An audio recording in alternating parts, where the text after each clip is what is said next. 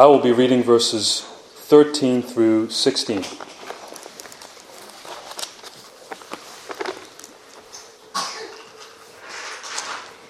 Mark chapter 10, 13 through 16. Hear, for this is the word of the Lord. And they were bringing children to him that he might touch them. And the disciples rebuked them. But when Jesus saw it, he was indignant and said to them, Let the children come to me. Do not hinder them, for to such belongs the kingdom of God. Truly I say to you, whoever does not receive the kingdom of God like a child shall not enter it. And he took them in his arms and blessed them, laying his hands on them. In the name of the Father, the Son, and the Holy Spirit. Amen. There are many blessings to being part of a church. We gather together to hear the word, we partake of the sacraments and pray. We live in love with one another and share a common bond and a communion uh, or a fellow, fellowship but often we forget what a blessing is. A blessing is speaking of God's favor. It is God's grace, or uh, often we call it God's common grace, that manifests itself in real time. As the church, we are to be a place of blessing because Jesus is here among us proclaiming salvation. So, in a way, the church is to be ready to receive whoever walks through those doors as they may have been led here by Christ. Because the danger for us is that we can easily turn this privilege of being a church into believing that as the church, we are to micromanage the, or control the work of the Holy Spirit in other people. This may come from a place of pride or thinking too highly of ourselves, but this is what the disciples were guilty of and what Jesus had to address as part of their training. See, the disciples wanted to do Jesus a favor. Uh, they were acting as bodyguards who escorted Jesus around. They wanted to control who was coming to him to help with the traffic. And the people coming to him had to meet a certain level of neediness. See, they wanted to rule like the Pharisees in Rome rather than to rule as servants. So, in doing this, they excluded some of the most important people whom Jesus came to bless and to save, and that is the little children. So, what can the church learn from this text today? Well, first, to put it simply, we are to bring children to Jesus. It's simple, isn't it? We are to bring our children to Jesus. We find here that parents were bringing their children to Jesus that he might touch them. We find this pattern throughout this gospel. People were bringing the needy to Jesus so that he would touch them to heal or to restore them. But here, uh, there is no mention of any need. This was simply so that Jesus would bless them. Uh, for the Jews, this was a common practice, as uh, covenant parents would normally bring their child to the local rabbi to bless the child, specifically on the Day of Atonement. So these parents brought their covenant children to be blessed by who they considered to be their new rabbi. But the disciples decided to rebuke the parents for bringing their children to Jesus. Uh, we're not sure why or what the exact motive was, but understanding the context, they had an issue with control. They wanted to manage who came to Jesus like managers of a rock star. Jesus doesn't have time for these little children. He has more important things to do, you see. They treated him like a, a politician.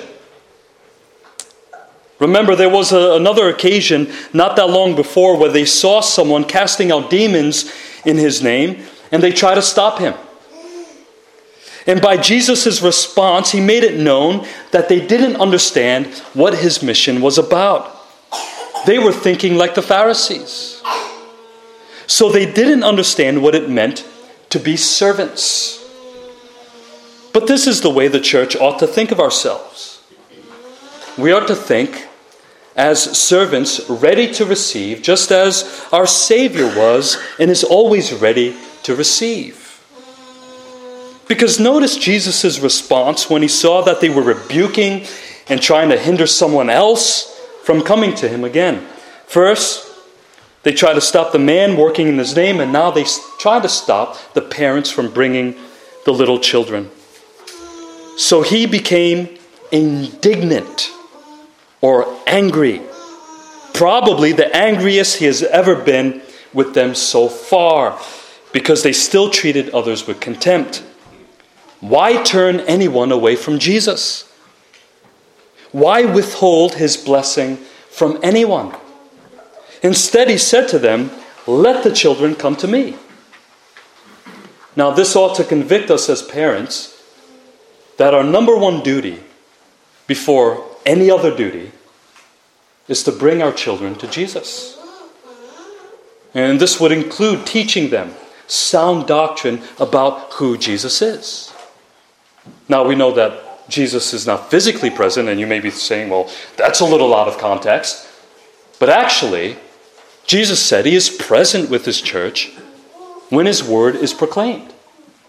Whenever two or three are gathered in his name, he is present there. So we are called to bring our children to Jesus, to the gathering, especially in the worship service where they can hear about Jesus. They may not understand everything, but guess what? Adults don't understand everything.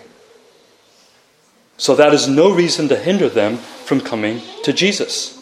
Now, sadly, I've heard Christian parents say they couldn't share the promises of the gospel or the comforts of the gospel with their children because they haven't reached the age of accountability yet. And they wouldn't understand. They don't understand sin and the gravity of hell, so they wouldn't understand the grace of the gospel. No way they can be converted. They are too young. My friends, no one will ever understand any of these things in depth. Who is to measure our understanding? But God alone. I have a trick question for those who overemphasize conversion. We call this conversionism. The trick question is when was John the Baptist converted? Wasn't he a sinner? Totally depraved? Yet, didn't he leap in his mother's womb as a response to Mary, who's carrying the gospel? Now, that's a mystery indeed. Now, his mother didn't say, Hey, knock it out, you haven't reached the age of accountability yet.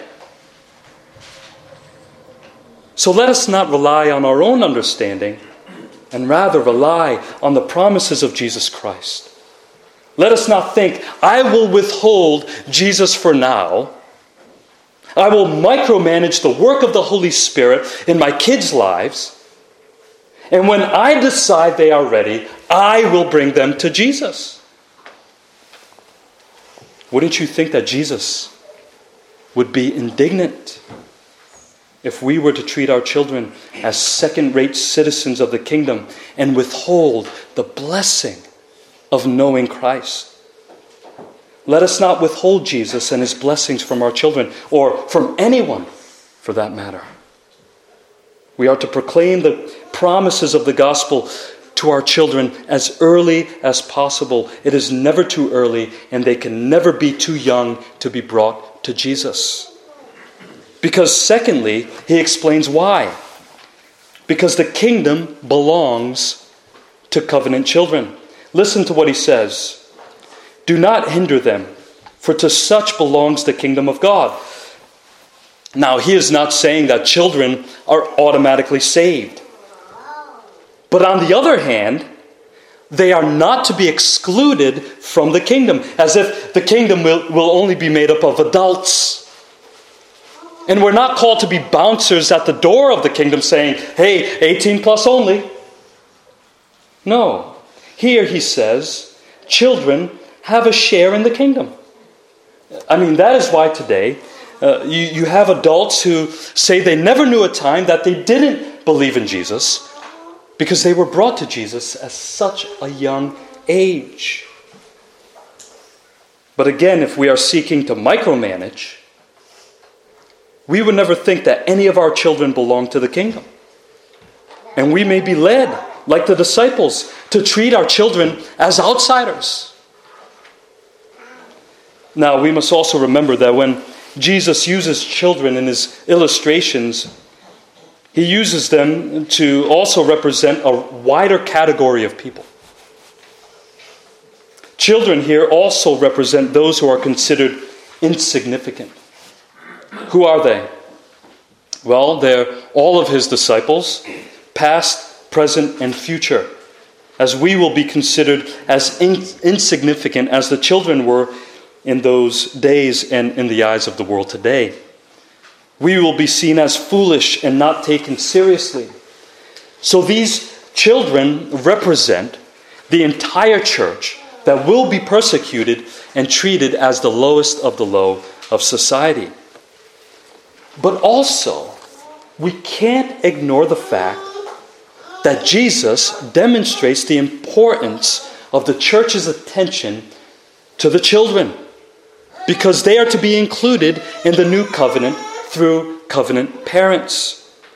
That is why they are members of the church.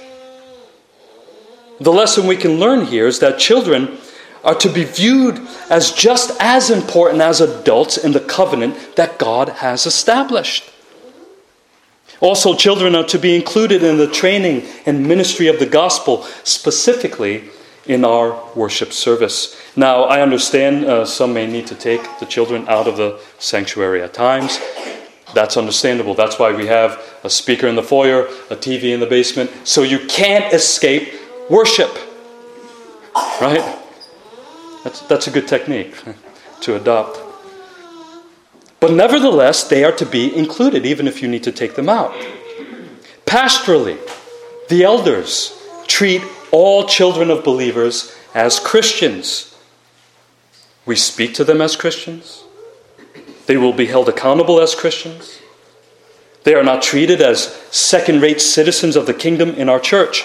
Paul says that the children of believers are not just in a better place than other children who don't have Christian parents. He says they are holy. They are not unclean. 1 Corinthians 7:14. So they are to be treated as holy and they are not to be excluded. So what Jesus is saying is that we are to receive the least of these. The least of these. Whether they are poor in status or a child of little understanding, because all of these types of people are to be included in the kingdom. This is what will make up the church. Thirdly, he affirms this when he says, Truly I say to you, whoever does not receive the kingdom of God like a child shall not enter it. Now he moves in, a, in an odd direction here. He goes from saying that, yes, children are important to the covenant, they are important to God, to saying that children are an illustration of how we are to receive the kingdom. Now, this is one of the most misunderstood and possibly the most misapplied texts in all of Scripture. This text is usually used to describe someone's faith rather than the way we are to receive the gospel of the kingdom of God. It is usually taught that in order to enter the kingdom, we must have a childlike faith rather than receive the kingdom of God like a child. There is a difference. You're probably totally confused right now, but that's okay. We'll get there. There is a difference. So we must ask is he describing the need of having a childlike faith? Is he saying that in order to enter the kingdom, all we need is a simple faith? Uh, this passage is, is usually preached like this Notice how children are so innocent. They are simple and they are genuine. They just speak whatever's on their mind. They are easygoing and they receive whatever you tell them. They don't question anything. They just easily trust God. See, that is how we are to be, and that is how we are to receive the kingdom. We are to receive it with a simple, childlike faith. If you have had any interactions with children, that is not how they are. Maybe some, there are those we are concerned about who do not know what stranger danger is and they just go with the flow. And we know there are those who just speak their mind whenever they want. But generally speaking, that is not how all children are. They are defiant, they question everything, they don't receive everything you tell them, they need to be taught. They are human sinners just like all of us. Uh, there is a new show out about Jesus, which I'm not going to pr- promote from the pulpit. Um, and when they come to portray this passage, they spend almost an entire episode where Jesus is just hanging out and talking with kids. Why? Because it is based on the idea that they are more in tune with the kingdom and its ways. And they kind of turned Jesus into like a Galilean Michael Jackson. It was rather odd. It was weird. And they treated as if he didn't want to teach or hang out with adults anymore or have adult like conversations anymore. My question is what happens when these little kids grow up? Do they just lose the sense of the kingdom? Or do they have to stay in Never Never Land with Peter Pan until, they, uh, until Jesus comes back? You see. I say all this because unfortunately, this passage has been misapplied and misused to ignore the need to move on in the Christian life to maturity. Some are tempted to reason like this hey, I don't need to know all the, these details about God, and I don't need to grow in maturity. I don't need to know all that stuff in the Bible because I have a simple, childlike faith in Jesus. But then when you ask the question, who is Jesus? We know the answer is not that easy to, to, to respond to.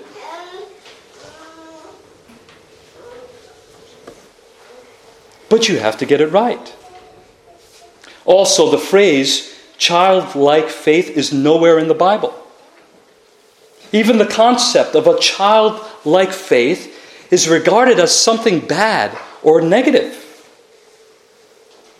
As Paul said to the Corinthians, But I say, brothers, I could not address you as spiritual people, but as people of the flesh, as infants in Christ. I fed you with milk, not solid food, for you are not ready for it.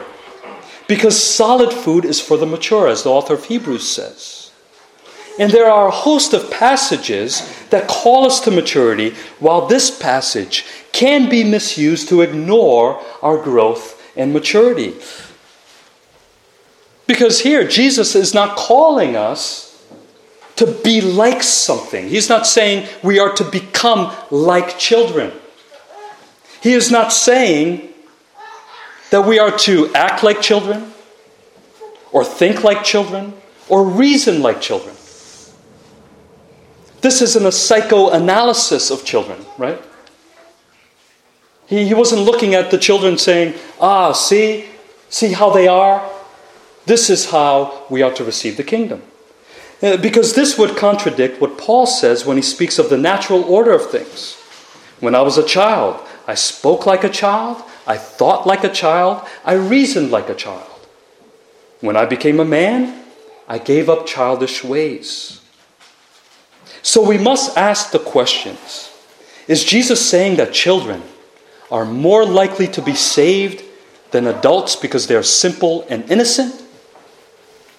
Is he saying that children are less depraved than adults? That they have a spiritual advantage over adults? I thought we were all totally depraved. Ages 0 to 90. Doesn't matter. Is he, is he saying that children are to be our spiritual examples? Well, no. I would argue that he is not speaking of a childlike faith. He is not describing a certain character that we must have in order to receive the kingdom. So, what is he saying? You're probably asking yourself. Well, just like in the verses prior, it has to do with the places, the place of children in society and in the home. Remember, children in those days did not hold any status. They were insignificant. They did not have freedoms or rights. Their rights belonged to their parents. And this is partly natural. They couldn't just get up and go to work for themselves. They can't go from here to there without being carried or brought by their parents. Remember, they had to bring their children to Jesus. Children are dependent. They can't feed themselves or clothe themselves. They can't teach themselves. And everything they receive is given to them. It is given to them. So, in other words, everything they receive is a gift given to them by parents who care for them. They are passive in everything. So, he is not speaking of having a childlike faith in order to earn the kingdom, but he is speaking of receiving the kingdom as a gift. Everything we have in Jesus Christ is a gift. We can't earn the kingdom. We come with empty hands like little children, waiting and depending on their parents to give them what they need. That is how we approach our Father with empty hands, waiting on Him to give us what we need. but what were the disciples doing? They were treating the kingdom as if you had to meet a certain standard before receiving it. Well, over the centuries, we have seen this. We have seen this even in the, in the Reformed Church. You had to meet a certain standard of a sadness or grief before you receive the gospel. If you haven't been sad enough about your sin, then you can't receive it. You see? They were stopping the children because they thought Jesus didn't have time to deal with little children. The children didn't meet their standards. Maybe they weren't old enough or they weren't needy enough. They were picking and choosing who was allowed to come to Jesus.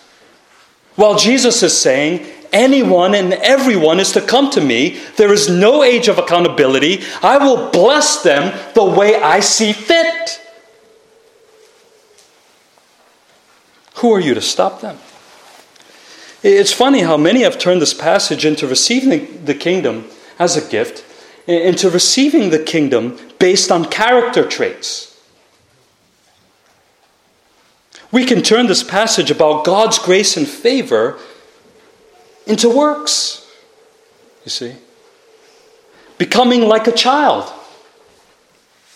And we've all run into well meaning Christians, good Christians, uh, Christians we love, that tend to act very playful and giddy. And oftentimes they attribute to it to, I'm receiving the kingdom like a child. It becomes a work to earn the kingdom. Rather, this passage says there are no qualifications that you can meet, just like a child. It doesn't matter what you have done. It doesn't matter what personality type you are introvert, extrovert, whatever. That does not qualify you to receive the kingdom. It doesn't make you fit for the kingdom. No works, no status, nothing makes you good enough for the kingdom. It is all a gift of God and to be received as a gift, something that you can never earn or work for, just like a child who can't work or earn anything. You can't work to receive the kingdom. And just like a child, you can never pay back what has been given to you. No matter how strong or self sufficient you are, no matter how rich or successful, no matter how poor, it doesn't matter if you are free or if you are a slave, no matter how, how mobile or immobile. It is to be received like a child, passively, with nothing to offer to God. Nothing in my hands I bring, only to the cross I cling. Nothing. So his warnings to his, to his disciples is much like Paul's to the Corinthians. What do you have that you did not receive? Everything we have has been given to us like needy children who need to be cared for. That is our status as children of God. We are needy children who are to, to depend fully on our Father to save us and to care for us in our Christian walk. Why would you stop the children, who are the neediest of all, from coming to Jesus? So he is saying to us, become like children, not in character traits, but become needy and dependent on God totally helpless, bereft, lacking in everything. And go to Jesus for your blessing because you need it. You need it. You have nothing without Him. Become insignificant because that is what is in store for all of His disciples. The world views you as such. You are insignificant in their eyes. And if you don't receive the kingdom, as it has been given to you freely as a gift, you shall not enter it. Now, there is a, a point to make that in the beginning of our Christian walk, we do receive the kingdom uh, like a child with little understanding, at least uh, some of us. There are many who just soar, right, once they become uh, Christians and they grow to maturity uh, pretty quickly. But most of us take time. And we, we begin with very little understanding. Uh, because the other thing about children is that oftentimes they are so unaware of how much they are cared for by their Heavenly Father. They are so unaware. Yet Jesus still blesses them. He still blesses them. Because something else we can learn from this text and what Jesus was demonstrating to his disciples was that Jesus still blesses these little children despite them. Despite them. This is how he blesses his disciples. Throughout this entire journey of walking with him, he still blessed them despite them. This is a picture of his blessing to them despite their little understanding. They weren't even aware of the blessing of being in Jesus' presence like these children. These children were brought to Jesus probably thinking, What are we doing with this guy? They didn't say to themselves, Hey, I think I'll go to Jesus today. No, they were brought to Jesus. Because usually we think of our salvation as, I made a choice for Jesus. Rather than Jesus reaching out and touching us and setting us apart for himself. And this decision was made before the foundation of the world. And today, he uses the church as a means to set us apart and to bless us with his promises of grace. So, fourthly, there is the blessing of being a covenant child in the church. Then Jesus took the children into his arms and blessed them, laying his hands on them. Now, the laying on of hands have always been viewed as a sign of blessing or of setting someone apart. Now, uh, many uh, use this passage as a direct offense of covenantal or infant baptism, while others on the other side will respond that baptism is nowhere mentioned whatsoever.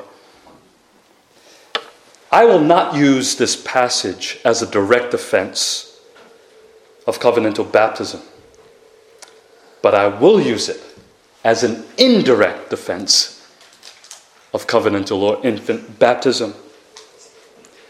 I would like to take the middle road and say, you're right, it doesn't mention baptism at all, but it does give us a picture of Christ's attitude toward children which means it can be used as a direct offense of children already being included in the covenant, already being included in the church, just as before in the Old Testament. So, in Jesus' mind, there is a continuity between the Old and the New Testament. And we see this in his attitude toward children. It is the same attitude God had toward children in the Old Testament. Jesus didn't come to change the status of children in the church. There is no mention from Jesus that there has been a change in age before including them, and there is no mention that children are to be excluded. If anything, they are especially included given our text. So, based on that inclusion, it must be assumed that they would have been received by the sign of the covenant circumcision in the old, baptism in the new. So, knowing this, ask yourself would Jesus turn away children from being members of the church and refuse them the sign of the covenant? When entire households were being baptized, were there no children present? And would Jesus have his disciples do what they did here in rebuking their parents for bringing their children to the baptismal font? Now, let, let us consider the text. First, notice there is no age given to the children, but from the fact that they were brought to Jesus and he took them in his arms means they were of younger age, which would have included some infants. And he blessed them.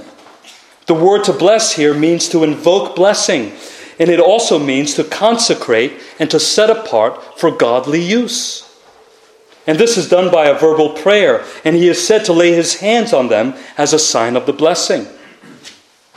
So, what we see here is God's sovereignty in choosing whom he will to bless, despite the state of the one receiving the blessing. He blesses whomever he chooses of whatever age or status. Because there are blessings to being part of God's covenant family that the one who receives it does not always understand or realize.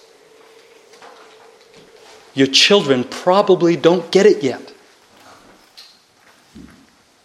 But as Peter says, this promise is for you and your children. Jason Helopoulos uh, uh, mentions this blessing in his book entitled Covenantal Baptism, and he quotes someone saying how this blessing was verbal and audible, but was hardly comprehended or understood by these infants and children. But their lack of understanding did not take away from the fact that it was a blessing.